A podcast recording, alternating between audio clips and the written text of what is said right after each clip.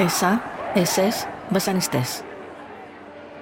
Ακούτε ηχητικό ντοκουμέντο από πορεία φοιτητών στην Οδό Σόλωνος την Τετάρτη 14 Νοεμβρίου 1973. Κατευθύνονται προς το Πολυτεχνείο. Φύγαμε κατά ομάδες 50-100 ατόμων, συζητώντας πολιτικά και πηγαίναμε στο Πολυτεχνείο. Θέλαμε να πολεμήσουμε, θέλαμε να αναμετρηθούμε. Υπάρχει κάποια φωτογραφία που κατεβαίνουμε. Φωτογραφία της εποχής στην εφημερίδα «Το Βήμα» δείχνει αγόρια και κορίτσια, κυρίως αγόρια, να περπατούν στην οδό Σόλωνος. Δεν μπορώ να ξεχωρίσω πόσοι είναι. Κάποιοι λένε ότι ήταν πάνω από χίλιοι. Άλλοι ότι δεν ξεπέρασαν τους 150. Αργότερα θα καταγραφούν ως οι 300 προβοκάτορες και ως οι κύριοι υπεύθυνοι για τα γεγονότα που ακολούθησαν. Η εξέγερση του Πολυτεχνείου ξεκίνησε από αυτή την πορεία. Ακούτε το podcast Πολυτεχνείο, ένα ηχητικό χρονικό για την φοιτητική εξέγερση που συγκλώνησε την Ελλάδα από το βήμα. Είμαι η Κατερίνα Μπακογιάννη.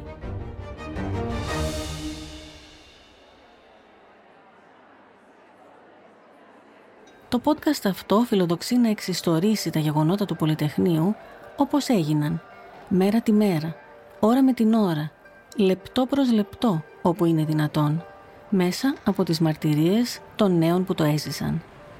Να καταγράψει τα γεγονότα 50 χρόνια μετά από την πορεία προς το Πολυτεχνείο την Τετάρτη το μεσημέρι μέχρι τη στιγμή που μπήκε το τάγκ τα ξημερώματα του Σαββάτου. Just the facts, λοιπόν, κατά τη γνωστή έκφραση. Μόνο τα γεγονότα. Αλλά αυτή η φιλοδοξία δεν είναι μικρή. Το Πολυτεχνείο δεν είναι μόνο μια ιστορική τομή στον χρόνο στην οποία οι νέοι της εποχής είχαν το θάρρος να αντιπαρατεθούν στην Χούντα. Είναι ένα σύμβολο συλλογικής εποπίας η ημερομηνία 17 Νοεμβρίου συμβολίζει τον αγώνα για αξιοπρέπεια και ελευθερία. Και τα σύμβολα προκαλούν δέος. Σε εμένα, σίγουρα. Επίσης, από τις πρώτες συνεντεύξεις, κατάλαβα ότι η μνήμη παίζει περίεργα παιχνίδια. Την κρίσιμη στιγμή, ο Σταμέλος πρόχνει τη Mercedes; Ο Σταμέλος πρόχνει τη μαύρη Mercedes. Πράσινη μου έχουν πει. Μαύρη, μαύρη. Μαύρη Mercedes, μια μαύρη τσακισμένη. Και φαίνεται και στη φωτογραφία. Η Mercedes τι χρώμα ήτανε; Μπορώ να πω, ανοιχτό χρώμα είχε, τι, τι νόημα έχει τώρα; Αφού φαίνεται. Αν έπρεπε να πεις... Ο προς το άσπρο θα ήταν. Εάν η Mercedes, ναι, η θρηλυκή Mercedes, που οι φοιτητές είχαν βάλει οδόφραγμα και έσπροχναν με πρώτο τον Κυριάκο Σταμέλο, τον φοιτητή που προσπάθησε να διαπραγματευτεί με τον στρατό την ώρα που έμπαινε το τάγκ, μπορεί να είναι και μαύρη και άσπρη, τότε τα γεγονότα μπορεί και αυτά να είναι και μαύρα αλλά και άσπρα. Αυτή είναι η μία δυσκολία που συναντήσαμε όσοι δουλέψαμε σε αυτό το podcast και μιλήσαμε ατελείωτες ώρες με τους πρωταγωνιστές του Πολυτεχνείου. Ακόμα και τα γεγονότα, τα ξερά γεγονότα, είναι φορτισμένα με το συνέστημα της στιγμής. Στη δικαστική ψυχολογία είναι γνωστό ότι η μαρτυρία ενός αυτόπτη μάρτυρα επηρεάζεται από την ψυχική φόρτιση και δεν είναι πάντα αξιόπιστη. Αντίθετα, μπορεί να υπάρχουν πολλές διαφορετικές και καμιά φορά αντικρουόμενες μαρτυρίες για το ίδιο γεγονός. Για την ιστορία, η Mercedes ήταν μαύρη. Η δεύτερη δυσκολία που αντιμετωπίσαμε είναι ότι αυτή η γενιά, γύρω στα 70 σήμερα, που γαλουχήθηκε στα φοιτητικά αμφιθέατρα διαπληκτιζόμενη για τον Μάρξ και τον Τρότσκι, δεν έχει συνηθίσει να μιλάει σε πρώτο ενικό πρόσωπο. Το εμείς μπαίνει πάνω από το εγώ και εμείς τους ζητήσαμε να βάλουν στην άκρη τα ιδεολογικά και να κάνουν τη μνήμη τους λόγο να μας πούν τι έζησαν, τι είδαν και εν τέλει πώς ένιωσαν τότε 20 χρονών παιδιά την ώρα του ραντεβού τους με την ιστορία. Όχι απλή υπόθεση. Ακούτε τον Νίκο Σιδέρη, τότε φοιτητή, σήμερα ψυχίατρο. Δεν υπάρχει πιο ασήκωτο πράγμα κάποιες φορές από τη μνήμη. Και όχι μόνο η μνήμη που μας πλήγωσε, αλλά και η μνήμη που μας εξύψωσε σε επίπεδα απόλαυσης και νοήματος που δεν τα συναντάς εύκολα. Το Πολυτεχνείο ανήκει στη δεύτερη κατηγορία μνήμης για όσους το έζησαν από μια θέση ενεργή μέσα στα γεγονότα. Τα γεγονότα είναι λοιπόν η πραγματικότητα του καθενός που σηκώνει αυτή τη μνήμη. Και η δική μας δουλειά είναι να τα βάλουμε σε μια σειρά. Ξεκινώντας από την αρχή. Επισόδιο 1. Τετάρτη, 14 Νοεμβρίου 1973. Ώρα 1 το μεσημέρι. Στα σκαλιά της νομικής σχολής στην Οδός Σόλωνος έχουν συγκεντρωθεί σχεδόν χίλιοι φοιτητές. Ανταλλάσσουν γνώμες και απόψεις. Κάποιοι βγάζουν λόγους. Θέμα συζήτησης οι φοιτητικές εκλογές που έχει επιτρέψει ο Πρωθυπουργός Σπύρος Μαρκεζίνης μετά από έξι χρόνια σκληρής δικτατορίας. Η κυβέρνηση του Σπύρου Μαρκεζίνη έχει μόλις αντικαταστήσει την κυβέρνηση του δικτάτορα Γεωργίου Παπαδόπουλου με σκοπό να οδηγήσει την χώρα σε εκλογές. Οι φοιτητές, όπως και όλη η ελληνική κοινωνία, είναι διχασμένοι. Πρόκειται για πραγματικό άνοιγμα ή για μια προσπάθεια νομιμοποίησης της Χούντας; Και ξαφνικά... Εκεί στη συγκέντρωση που γινόταν στη νομική ήρθε μια είδηση που ήταν η σπίθα που έβαλε φωτιά σε όλο τον κάμπο. Έρχεται ένας φοιτητής και μου λέει Γαβρίλ, στο Πολυτεχνείο γίνεται φασαρία, πέφτει το ξύλο της αρκούδας.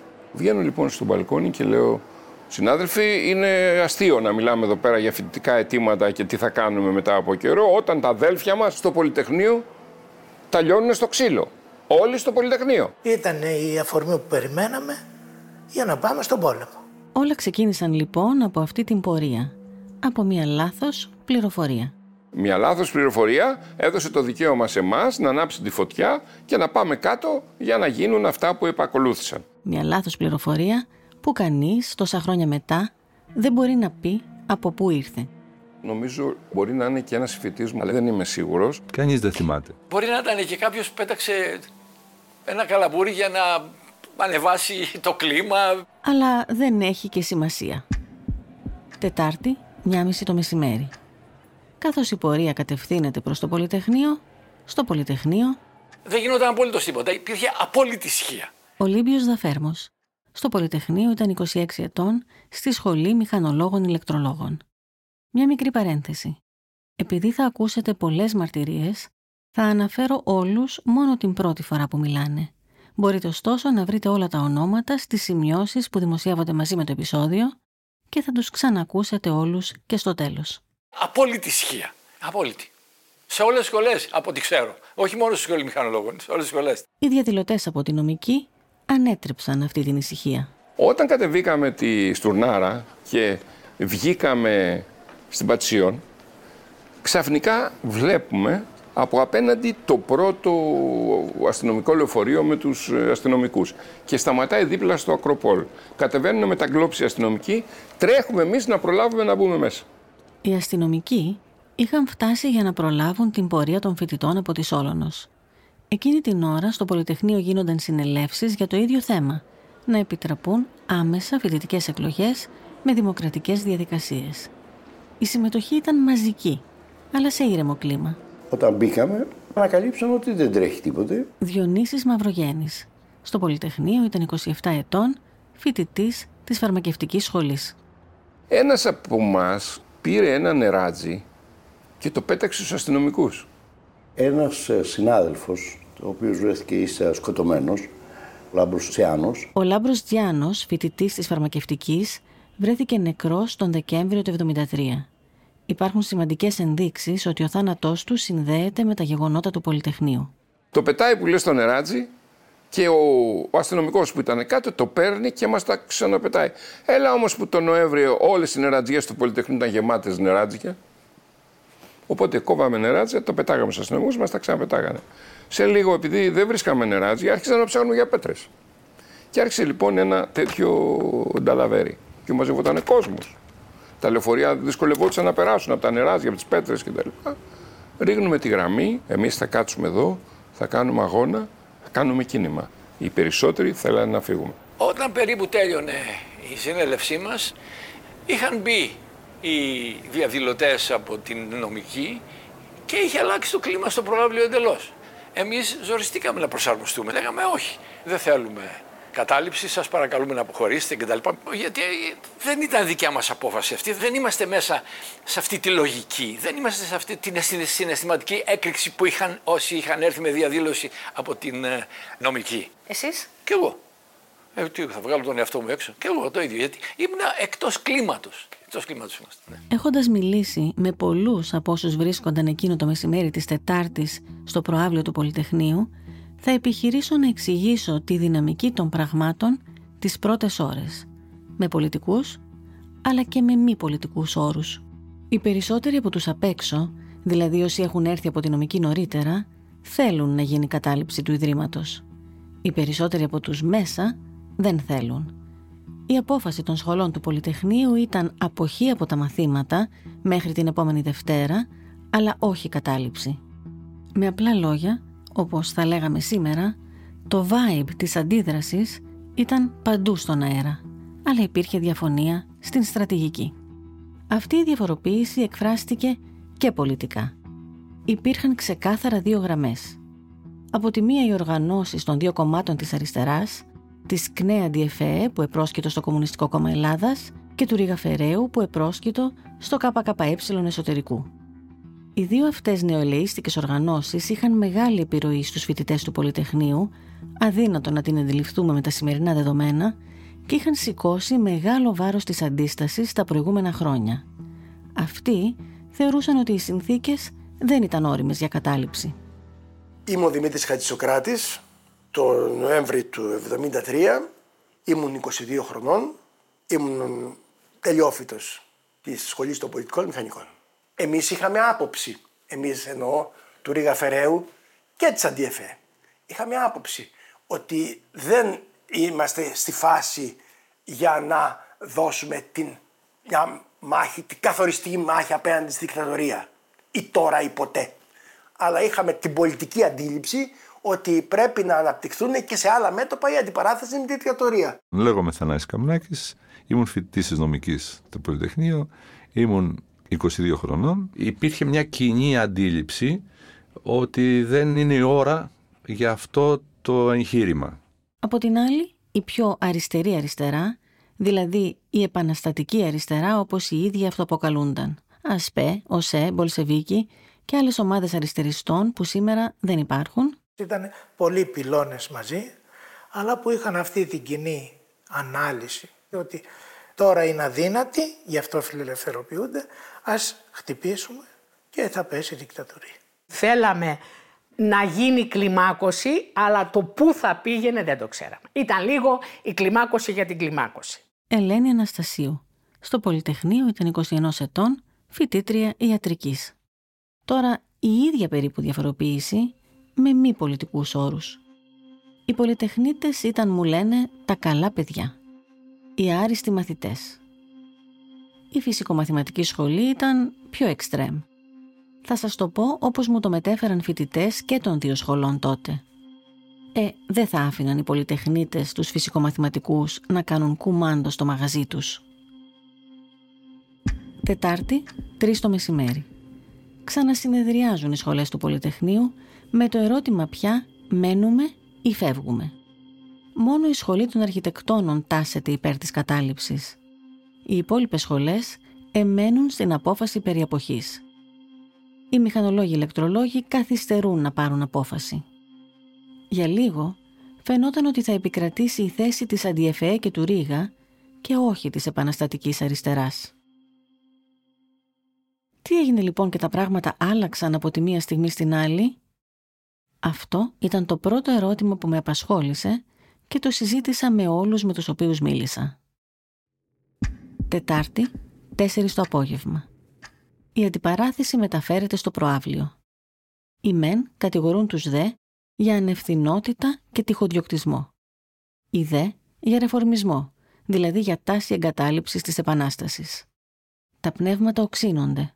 Ξέσπασε ένας ε, ομυρικός καυγάς μεταξύ ενός εκπροσώπου της ΑΣΠΕ την περίοδο εκείνη και ενός εκπροσώπου της ΚΝΕ και οι δύο από τη φυσικομαθηματική ο οποίος καυγάς ε, δυστυχώς εξελίχθηκε και σε χειροδικία. Νίκος Χριστοδουλάκης. Στο Πολυτεχνείο ήταν 21 ετών, φοιτητής της Σχολής Μηχανολόγων Ηλεκτρολόγων. Μπαίνω στη συνέλευση και λέω ότι υπάρχουν συνάδελφοί μας οι οποίοι κινδυνεύουν να συλληφθούν από την αστυνομία και το καθήκον μας είναι να τους προστατεύσουμε αυτούς και δεν θα αφήσουμε κανένα αστυνομικό να μπει μέσα στο Πολυτεχνείο. Θα μείνουμε όσο καιρό χρειάζεται για να αισθανθούν και αυτοί ασφαλείς. Τετάρτη, 5 το απόγευμα. Η συνέλευση των μηχανολόγων ηλεκτρολόγων συνεχίζεται χωρίς να μπορεί να βγάλει απόφαση. Στο προάβλιο συνεχίζονται οι αντιπαραθέσεις. Και τότε θα συμβεί κάτι που θα γύρει την πλάστιγκα υπέρ της κατάληψης. Είμαι ο Στέλιος ο λογοθέτης. Ήμουν στη σχολή χημικών μηχανικών όταν ξεκίνησαν τα γεγονότα του Πολυτεχνείου 14 Νοέμβρη του 1973 ήμουν 22 χρόνια. Γύρω στις 5 η ώρα εμείς είχαμε βγει στο προάβλιο και ακούμε φωνές έντονες και ακούσαμε και την τηλεβόα του εισαγγελέα. Είχε έρθει ένας εισαγγελέας που έλεγε στους συγκεντρωμένους παρακαλώ διαλυθείτε.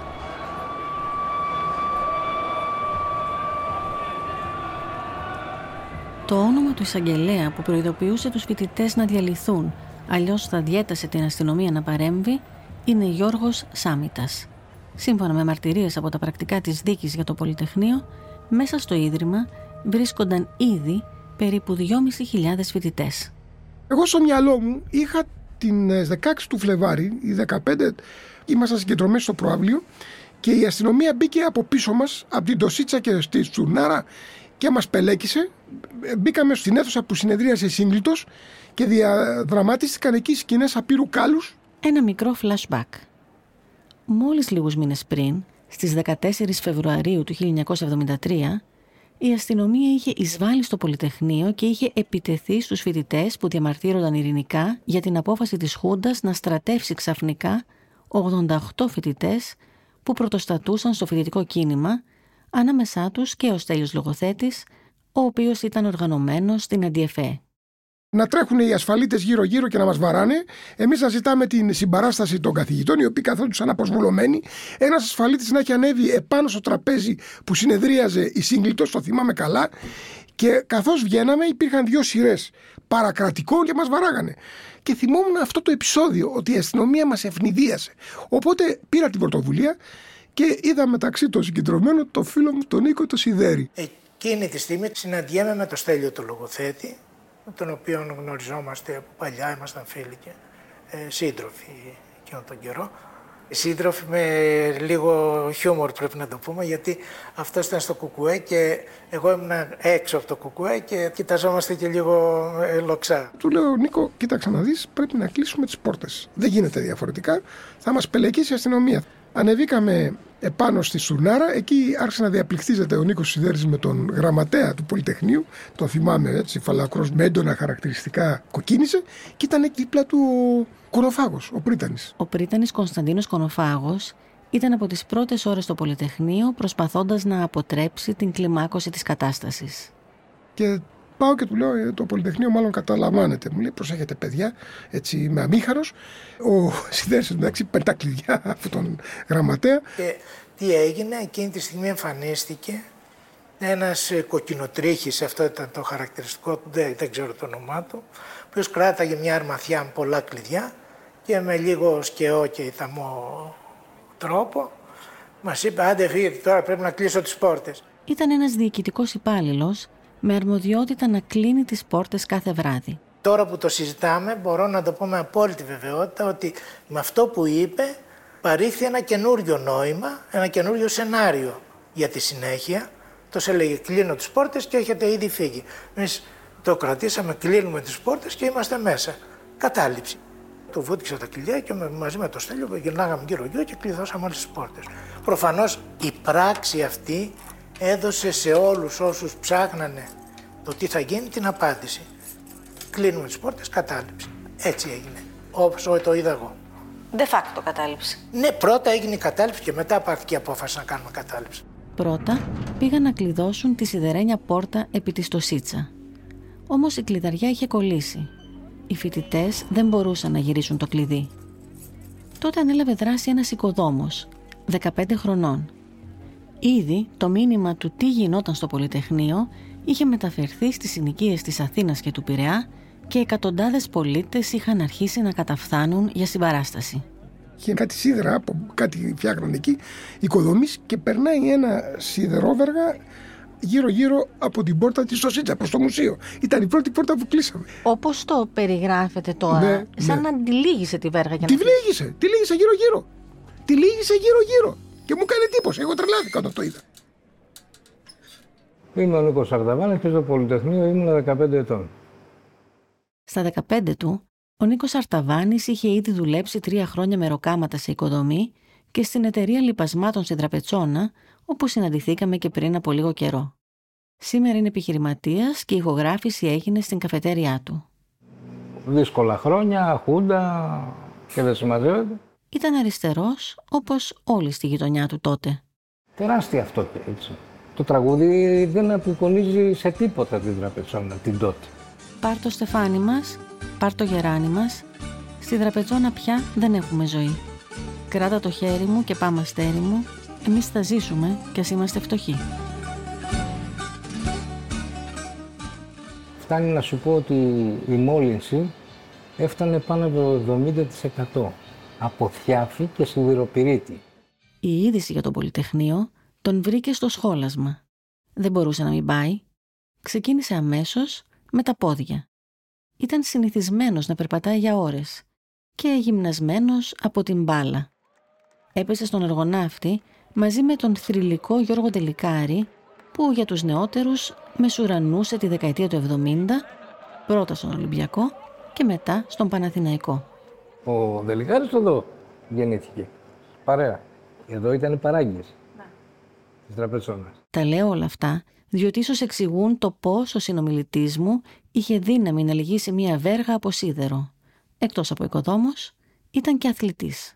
Όταν έφτασε εκείνη την ημέρα στο Πολυτεχνείο, Μπήκα μέσα, έκανα βόλτες εγώ. Άκουγα, δεν μίλαγα σε κανέναν. Αλλά ήταν ψιλοχαβαλές, δεν ήταν κάτι τρομακτικό.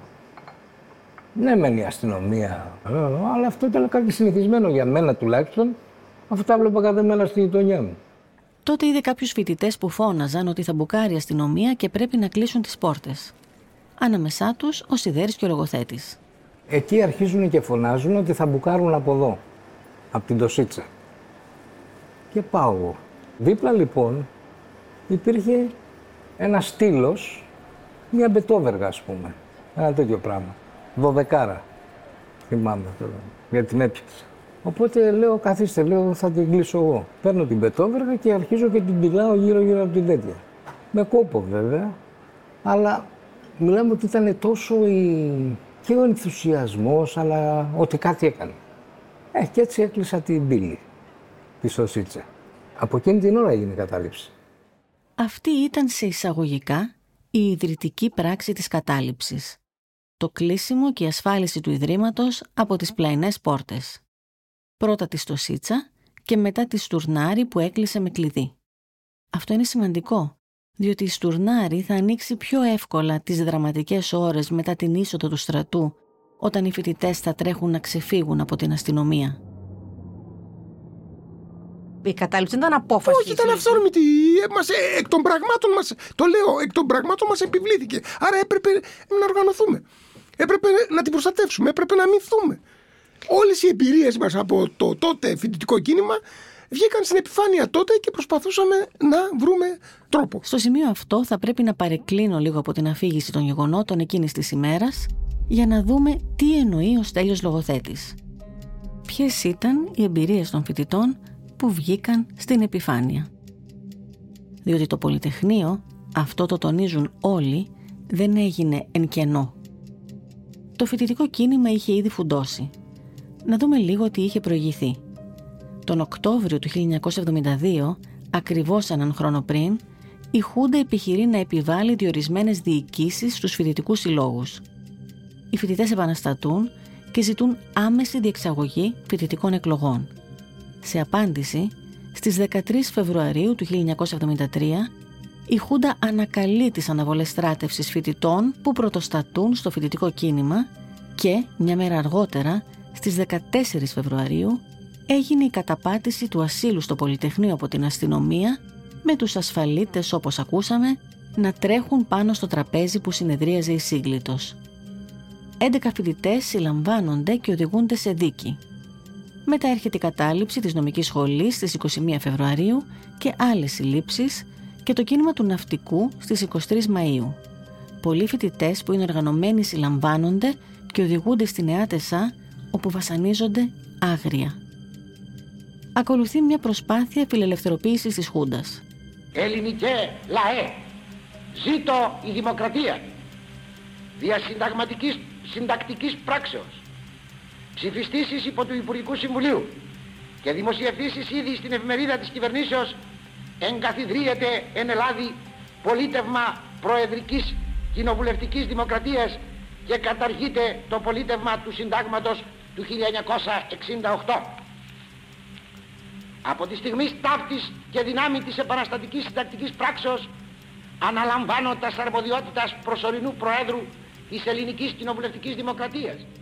Το καλοκαίρι του 1973, ο δικτάτορας Παπαδόπουλος κηρύσσει γενική αμνηστία των πολιτικών κρατουμένων, κάνει δημοψήφισμα κατά της Βασιλείας και αυτοανακηρύσσεται σε πρόεδρος της Δημοκρατίας.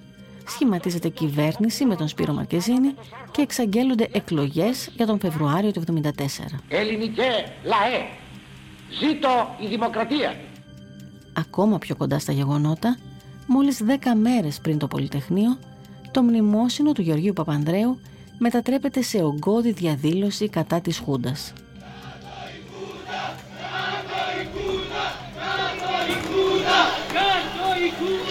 Φοιτητές συγκρούονται για πρώτη φορά σώμα με σώμα με αστυνομικούς. Τετάρτη, 6 το απόγευμα.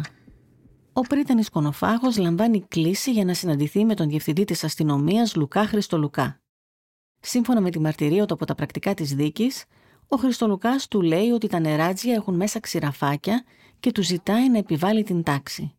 Ο Κονοφάγος απαντά ότι σε καμία περίπτωση δεν θα επιτρέψει την παραβίαση του ασύλου.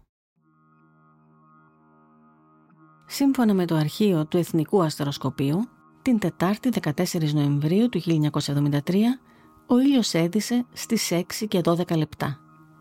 Οι πλαϊνές πόρτες, όπως ακούσαμε, έχουν κλείσει. Η Πατησίων παραμένει θεωρητικά ανοιχτή, αλλά η ισχυρή παρουσία της αστυνομίας μπλοκάρει κάθε είσοδο και έξοδο. Οι φοιτητές μέσα στο Πολυτεχνείο είναι λοιπόν εκ των πραγμάτων εγκλωβισμένοι. Ακόμα και εκείνοι που δεν θέλουν να συμμετέχουν στην κατάληψη δεν μπορούν να βγουν, καθώς φοβούνται ότι θα τους συλλάβει η αστυνομία.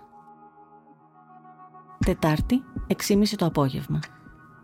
Ο Πρίτανης συναντιέται με τον διευθυντή της αστυνομίας στη γωνία Πατησίων και Στουρνάρη σε μια προσπάθεια να ελεγχθεί η κατάσταση. Μόνο που ο Πρίτανης δεν ήταν μόνος του. Στα πρακτικά της δίκης αναφέρει ότι μαζί του ήταν και δύο φοιτητές. Λέγομαι Γιώργος Παπαβασιλόπουλος. Εκείνο τον καιρό ήμουν φοιτητής στο Πολυτεχνείο, ήμουν 21 ετών λόγων ηλεκτρολόγων του Εθνικού Μητσοβίου Πολυτεχνείου. Ο Γιώργος Παπαβασιλόπουλος ήταν οργανωμένος στον Ρήγα και εκείνη τη στιγμή σήκωσε το βάρος να διαπραγματευτεί με την αστυνομία να απομακρυνθεί ώστε όσοι ήθελαν να μπορέσουν να φύγουν από το Πολυτεχνείο. Ήταν ένας από τους δύο φοιτητές που ανέφερε ο Κονοφάγος. Ο άλλος δεν έχει μιλήσει ποτέ δημόσια για τη συμμετοχή του στην εξέγερση. Ο Γιώργος Παπασιλόπουλος σήμερα ζει στην Αμερική και η συζήτησή μας είναι τηλεφωνική. Είπαμε κύριε Πρίτανη, η σχολή μας θέλει να φύγει και θα θέλαμε να αποσυρθούν οι αστυνομικοί. Σας παρακαλώ βοηθήστε μας να πάμε έξω να το πούμε. Αν πηγαίναμε εμείς δύο έξω, θα λέγαν ποιοι είναι αυτοί που το λένε; Θα έλεγαν οι αστυνομικοί ή ο αρχηγός της αστυνομίας που ήταν και ο Ψολουκά. Και ο Κονοφάγος, αμέσως ο άνθρωπος που θυμοποιήθηκε να έρθει μαζί μας, βγήκαμε έξω μαζί. Κοιτάξτε, ο Κονοφάγος ήταν ένας άνθρωπος αξιοπρεπής, με δημοκρατικό ήθος, του οποίου η προτεραιότητα ήταν να προστατεύσει το ίδρυμα και τα παιδιά. Εμάς δηλαδή.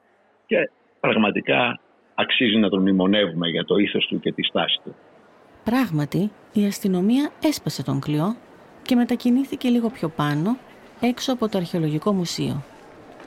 Με το που δίνεται η δυνατότητα διαφυγής, μεγάλη μερίδα της σχολής μηχανολόγων ηλεκτρολόγων αποχωρούν υπό το βάρος των αποδοκιμασιών των συμφοιτητών τους. Μας φωνάζουν πού πάτε, μείνετε κτλ. κτλ. Θυμάμαι το φίλο μου τον Δημήτρη, φυσικός σπούδας αυτός, ήταν από αυτούς που είχαν κατέβει κάτω και άρχισε η κατάληψη, με είχε πιάσει το μανίκι και με τράβαγε. Κάτσε μου, λέγε, κάτσε, κάτσε, δεν μη, μη φεύγετε. Το θυμάμαι σαν τώρα. Αλλά εμείς ε, βγήκαμε. βγήκαμε. Και ξαναμπήκανε. Η δυναμική των πραγμάτων τους παρέσυρε τελικά όλους. Περιφερόμαστε έξω από το Πολυτεχνείο και βλέποντας την κατάσταση πώς ήταν και ότι εξακολουθεί για αυτό το πράγμα και γιγαντώνεται, ξαναμπήκαμε κι εμείς μέσα και συμμετείχαμε. Θέλω να πω κάτι που το πιστεύω και σήμερα. Θα μπορούσε κάλλιστα να είχε γίνει αυτό το πράγμα και να μην είχε γίνει η κατάληψη του Πολυτεχνείου. Τότε θα μου πείτε εσείς που είσαστε εναντίον, γιατί μπήκατε μέσα. Ξέρετε, σκεφτείτε ότι κάποιος είναι στο πλήρωμα ενός καραβιού και έχει πάρα πολύ αέρα, πολλά μποφόρ και δεν θέλει να βγει το καράβι έξω. Παρ' όλα αυτά, για κάποιους λόγους το καράβι βγαίνει. Γιατί έδωσε διαταγή ο πλοίαρχος ή ο καπετάνιος ή ο οδηγός του στόλου και βγαίνει το καράβι. Το πλήρωμα τι πρέπει να κάνει, να πει εγκαταλείπω, όχι. Θα προσπαθήσει με τις συγκεκριμένες συνθήκες τι το καλύτερο μπορούμε να κάνουμε. Έτσι μπήκαμε κι εμείς να προσφέρουμε όσο πιο πολύ μπορούμε. Και αυτό κάναμε όλοι. Το απόγευμα της Τετάρτης, με την επανείσοδο των μηχανολόγων ηλεκτρολόγων εντός των τυχών, αρχίζει η ροή των γεγονότων που σήμερα ξέρουμε ως Πολυτεχνείο. Γεγονότα σαν το Πολυτεχνείο συντίθεται με από πολλές θελήσεις, από πολλές προσδοκίες και από πολλές δυνάμεις και συνενώνονται σε μια στιγμή. Ο Θανάσης Καμνάκης ήταν και εκείνος έξω και όχι μέσα στο Πολυτεχνείο τις πρώτες ώρες που χαρακτηρίζονται από αμφιθυμία. Η μαρτυρία του είναι σημαντική διότι ο ίδιος είχε και ένα ρόλο καθοδηγητή για να τηρηθεί η κομματική γραμμή ως υπεύθυνος της ΚΝΕ για τους τοπικούς φοιτητικούς συλλόγους που ήταν πολύ δραστήριοι κατά τη διάρκεια της Χούντας. Οι τοπικοί φοιτητικοί σύλλογοι, οι Αρκάδες, οι Χιώτες, οι Στερολαδίτες κλπ. ήταν οι μόνοι συλλογικοί χώροι όπου οι φοιτητές μπορούσαν να συγκεντρωθούν και να γνωριστούν κατά τη διάρκεια της δικτατορίας και να ανταλλάξουν ιδέες. Όλες οι πολιτικές ζυμώσεις εκεί γίνονταν. Εγώ την Τετάρτη το απόγευμα ήμουν απ' έξω στην γωνία της Τουρνάρη και Πατησίων, εκεί στο θέατρο Α μπροστά. Και ήμουν όλοι εκείνη την ώρα. Λοιπόν, παρακολουθούσα και είχαμε επικοινωνία και προσπαθούσαμε να φτιάξουμε ας πούμε, τη σύνθεση με όλο το σκηνικό. Με τους ανθρώπους μέσα, Άρα είδες και όλο αυτό με τους με τους ρηγάδες να βγαίνουν με τον κονοφάγο. Ναι, ναι, Ήσουν ναι. εκεί και το βλέπει όλο βεβαίως, αυτό. Βεβαίως, βεβαίως. Και επειδή ήμουν, ας πούμε, ε, μέσα σε αυτή την ιστορία και με διάφορους γνωστούς, μιλούσα και με ρηγάδες και με ε, κνήτες και με άλλους. Συζητάγαμε. Είμαστε επιφυλακτικοί στο να μπούμε στο να ξεκινήσει η κατάληψη. Στο σημείο αυτό είναι σημαντικό να δούμε τι έκανε και τι σκεφτόταν η κυβέρνηση Μαρκεζίνη όσο οι φοιτητές αμφιταλαντεύονταν. Ηρωτήθη ο Κονοφάγος και είπε: Όχι, δεν σε επιτρέπω να πείτε. Το ίδιο απόγευμα έρχεται στο γραφείο μου ως Υπουργού Τύπου ο τότε αστυνομικός διευθυντής Χρήστο Λουκάστρο και μου λέει: Κύριε Υπουργέ, έρχομαι σε εσάς και να καλέσω να πείτε στον Πρωθυπουργό ότι αυτό το θέμα της καταλήψεως του Πολυτεχνείου θα οδηγήσει μακριά. Γιατί, διότι έζησα την ιστορία με την νομική. Πέστε του να μου επιτραπεί να μπω το βράδυ ή στην, στο Πολυτεχνείο με τις δυνάμεις που έχω, με πολιτικά διάφοροι αστυνομικοί, να το αδειάσω. Αυτός είναι ο Σπύρος Ζουρνατζής, υφυπουργός τύπου τότε και υφυπουργός παρά το πρωθυπουργό, σε παλαιότερη συνέντευξή του στον Στέλιο Κούλογλου στην εκπομπή «Ρεπορτάζ χωρίς σύνορα». Ο Ζουρνατζής ήταν υπέρ της σκληρής γραμμής εναντίον των φοιτητών και προσωπικός φίλος του Σπύρου Μαρκεζίνη. Ωστόσο, δεν επικοινώνησε μαζί του. Επικοινώνησε με τον τότε Υπουργό Παιδείας Παναγιώτης Συφνέο, ο οποίος μάλλον υποτίμησε τις εξελίξεις. Είπε ο Συφνέος, ας τα παιδιά τα κλάνουνε. Η αλήθεια είναι ότι η αστυνομία έκανε ακριβώς αυτό. Τις πρώτες ώρες δεν επενεύει. Έτσι, δόθηκε η δυνατότητα σε όλο και περισσότερους φοιτητές να μπουν στο Πολυτεχνείο. Και εννοώ μαζικά. Την Τετάρτη το απόγευμα, ανάμεσα στις 6 και στις 7, μπαίνουν στο Πολυτεχνείο περίπου χίλιοι φοιτητές της βιομηχανικής σχολής, οι οποίοι ήρθαν από τον Πειραιά με τον ηλεκτρικό, μόλις έμαθαν το νέο για την κατάληψη. Είμαι ο Γιώργος Φιλιπάκης, ε, τότε ηλικία 25 ετών, ε, φοιτητής βιομηχανικής και μέλος της συντονιστικής του Πολυτεχνείου. Μπήκαμε μέσα στους σειρμού, δεν χωρούσαμε σε έναν, ούτε στο δεύτερο, αλλά πήραμε και ένα τρίτο. Δηλαδή, όπως ερχόταν με τη σειρά, μπαίναμε, γεμίζανε, μπαίναμε, φεύγαν. Και δώσαμε ραντεβού όταν φτάναμε. Οι πρώτοι θα περιμέναν τους δεύτερους και οι δεύτεροι τους τρίτους στην Ομόνια. Βγαίνοντας, ανεβαίνοντας τις σκάλες, ήταν ένας ελεγκτής, και ο οποίος περίμενε να πάρει άνθρωπος στα εισιτήρια. Ε, περνάνε 5, 10, 20, 50, 100 χίλιε στο τέλος. παιδιά, κανείς δεν έχει εισιτήριο. Τέλος πάντων, ανεβήκαμε πάνω, ανασυγκροτηθήκαμε και με πορεία φτάνουμε στο Πολυτεχνείο. Δεν σας σταμάτησε η αστυνομία; Δεν εμφανίστηκε καν αστυνομία. Τίποτα. Και γύρω-γύρω από το Πολυτεχνείο επίσης δεν υπήρχε και αστυνομία εκείνη τη στιγμή. Τετάρτη, 7 το βράδυ. Είμαι η Αλκμίνη Ψιλοπούλου, ήμουνα 22 ετών και ήμουνα φοιτήτρια της φιλοσοφικής. Μπήκαμε λοιπόν ε, βραδάκι, 7 η ώρα, κάτι τέτοιο ήταν. Η Αλκμίνη Ψιλοπούλου ήταν με μία φίλη της στο πατρικό της στα Εξάρχεια όταν ειδοποιήθηκε τηλεφωνικά από έναν άλλο φίλο της, αναρχικό, ότι γίνεται κατάληψη στο Πολυτεχνείο. Και πήγε απλώς για να δει τι γίνεται. Η πρώτη της εντύπωση όταν μπήκε στο προάβλιο... Δεν είδαμε γνωστά πρόσωπα. Δηλαδή είδαμε ΑΣΠΕ, ξέρω εγώ, αναρχικούς. Δεν ήταν οι οργανώσεις, δηλαδή αντιεφέριγας, φεραίος και τα λοιπά μέσα. Γιατί προφανώς σε όλους υπήρχε μία μηχανία. Άλλο είναι να κάνεις ε, μία πορεία ή μία διαδήλωση και τα λοιπά και άλλο είναι να κάνεις κατάληψη. Η ίδια αποφάσισε αμέσως να μείνει. Δεν θέλαμε να βγούμε πλέον γιατί παρόλο που δεν είδαμε γνωστούς και αυτό και τα λοιπά ήδη είχε συντελεστεί το γεγονός. Ήταν τετελεσμένο το γεγονός. Αυτό είναι το θέμα.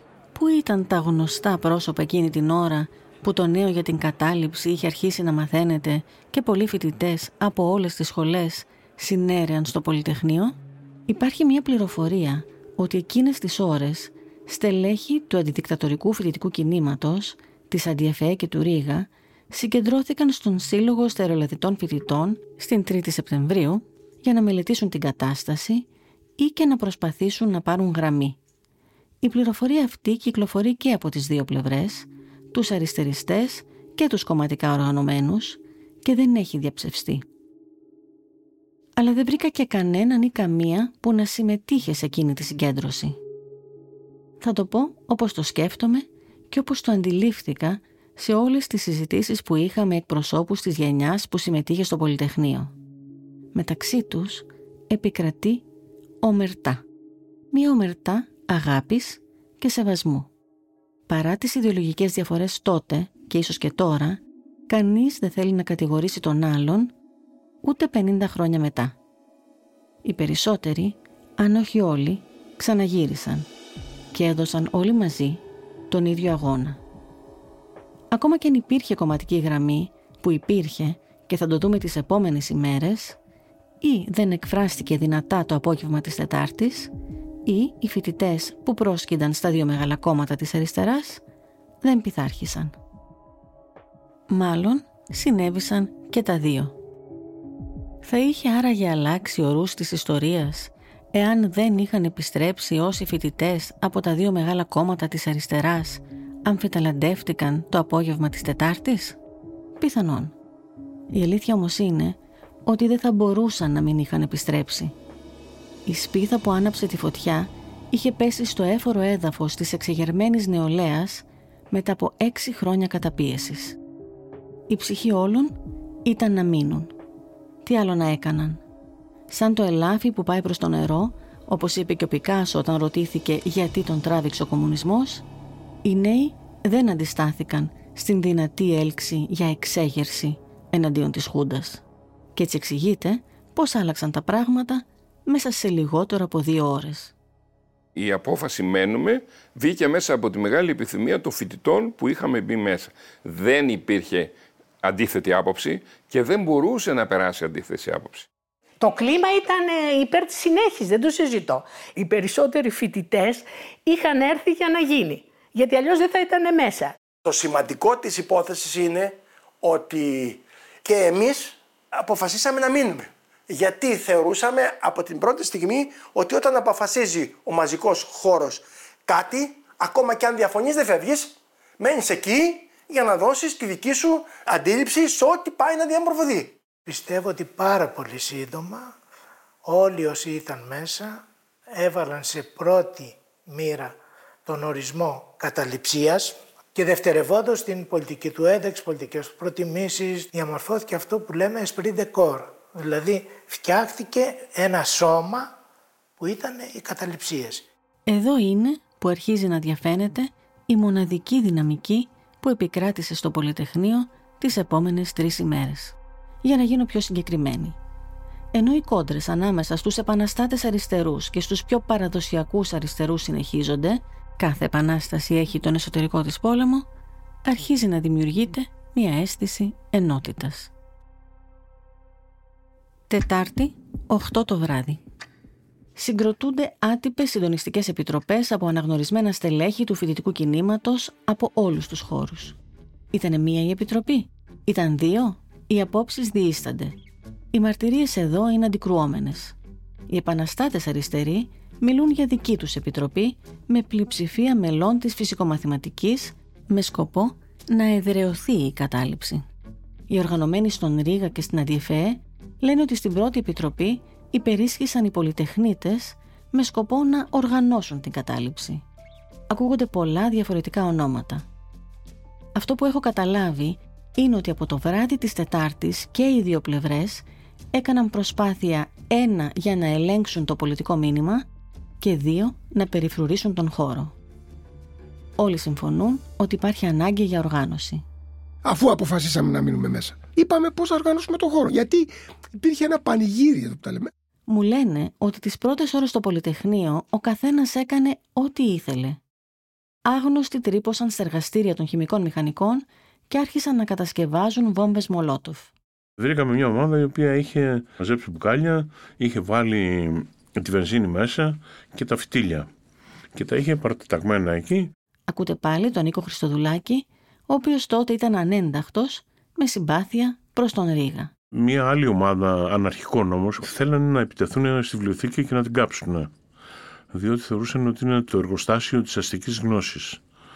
Ε, και ευτυχώς έτσι τους ε, μαγκώσαμε πριν το επιχειρήσουν. Ε, εκεί έπεσαν οι πρώτες ψηλές και απομακρύθηκαν. Και μετά μπήκαν φρουρές. Εκείνες τις ώρες η πόρτα επί της Πατησίων παραμένει ανοιχτή και επιτρέπει τη συνεχή είσοδο και έξοδο φοιτητών, αλλά και την παρουσία κόσμου στην περιοχή. Φοιτητές σταματούν τα διερχόμενα τρόλεϊ και γράφουν πάνω τους συνθήματα. Μοιράζουν προκηρύξεις. Ο κόσμος ανταποκρίνεται. Οι οδηγοί κορνάρουν και τους χαιρετούν αγωνιστικά. Η κυκλοφορία στην Πατησίων διεξάγεται με δυσκολία. Όπως διαβάζω στα νέα της επόμενης ημέρας, της 5η 15 Νοεμβρίου 1973, στα κυκλειδώματα του Πολυτεχνείου είχαν αναρτηθεί ελληνικές σημαίες και μεγάλα πανό με φοιτητικά και αντικυβερνητικά συνθήματα τα οποία επαναλάμβαναν οι συγκεντρωθέντες φοιτητές. Η εξουσία στο λαό, εκλογές ελεύθερες, δεν περνάει ο φασισμός και άλλα.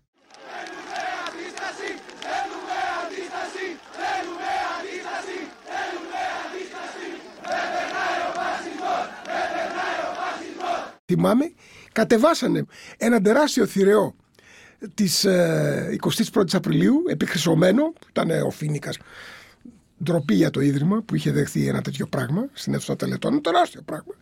Και το ποδοπατούσαν όλοι μαζί, το πλήθος στην Πατησίων. Το συγκεντρωμένο πλήθος στην Πατησίων καταπάτησε τον Φίνικα με τον στρατιώτη, το σύμβολο της στρατιωτικής δικτατορίας που οι παλαιότεροι θυμόμαστε παντού, ακόμα και στα σπιρτόκουτα. Αυτή είναι η πρώτη συμβολική πράξη του αντιδικτατορικού αγώνα και ο προάγγελος ότι το Πολυτεχνείο θα εξελισσόταν σε μεγάλο πολιτικό γεγονός. Τετάρτη, 10 το βράδυ. Πέρασε με ένα αυτοκίνητο ο Παναγιώτης Κανελόπουλος. Ο Παναγιώτης Κανελόπουλος ήταν ο τελευταίος πρωθυπουργός πριν τη δικτατορία. Εθεωρείται γενικά μετριοπαθής και ήταν ο μόνος πολιτικός που πέρασε από το Πολυτεχνείο από την πρώτη μέρα. Και μερικοί μέσα από το Πολυτεχνείο κόψανε νεράζια και άρχισαν και του τα πετούσαν. Ενώ ο Κανελόπουλος πρέπει να σου πω ότι είχε μία έτσι αναγνώριση και μία εκτίμηση από πολλούς ε, φοιτητές και συνδικαλιστές επειδή είχε κρατήσει μια πολύ σταθερή στάση εναντίον της Χούντας και επίσης δεν συμπεριλαμβανόταν στους θαυμαστές και υποστηρικτές ε, του πειράματος ε, Μαρκεζίνη. Και γι' αυτό εγώ εκτιμώ ότι θα μπορούσε να είχε πει και δύο λόγια υποστήριξης αλλά και εν πάση να γίνει γνωστή η παρουσία του στο Πολυτεχνείο. Πλην όμως μετά από αυτή την επίθεση που έγινε, που δεν την προλάβαμε, έφυγε. Το Πολυτεχνείο από την στιγμή που πήρε μπροστά δεν επρόκειτο να σταματήσει. Ακούτε πάλι τον Ολύμπιο Δαφέρμο, ο οποίος στην αρχή ήταν εναντίον της κατάληψης. Εν τω μεταξύ στηνόντουσαν τα μεγάφωνα στις πόρτες, ερχόταν και απ' έξω ο κόσμος. Υπήρξε μια αυτοοργάνωση εκπληκτική κατά την άποψή μου. Δηλαδή χωρίς ηγεσία οργανωνόταν και τα συνθήματα. Βέβαια γι' αυτό και στην αρχή υπήρχαν κάτι πολύ εξτρέμ συνθήματα από κάτω εξουσία, κάτω κράτος. Το οποίο Κάποια συνθήματα γράφτηκαν και στους τοίχους. Άλλα με πογιά, άλλα με σπρέι, άλλα με μαρκατόρους. Εμφανίστηκαν οι αναρχικοί με το κάτω το κράτος και τα λοιπά. Τους περικυκλώσαμε και τα σβήσαμε τα συνθήματα αυτά. Φωτογραφία από την πρώτη μέρα αποτυπώνει ένα μεγάλο πανό που γράφει κάτω η εξουσία και τα συνθήματα που ήταν γραμμένα στις κολόνες της πύλης της Πατησίων.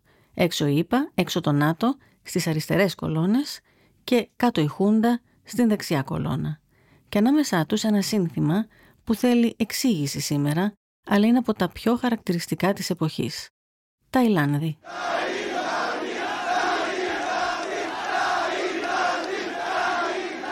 Είχε γίνει εξέγερση και σε ένα πανεπιστήμιο στην Ταϊλάνδη. Και ήταν ένα από τα βασικά συνθήματα. Απόψε θα γίνει Ταϊλάνδη εδώ πέρα. Εξέφραζε ο κάθε ένας και η κάθε μια την, τη δική του άποψη. Οι αναρχικοί έλεγαν τα δικά τους, οι αριστεριστές έλεγαν τα δικά τους. Τετάρτη, 11 το βράδυ.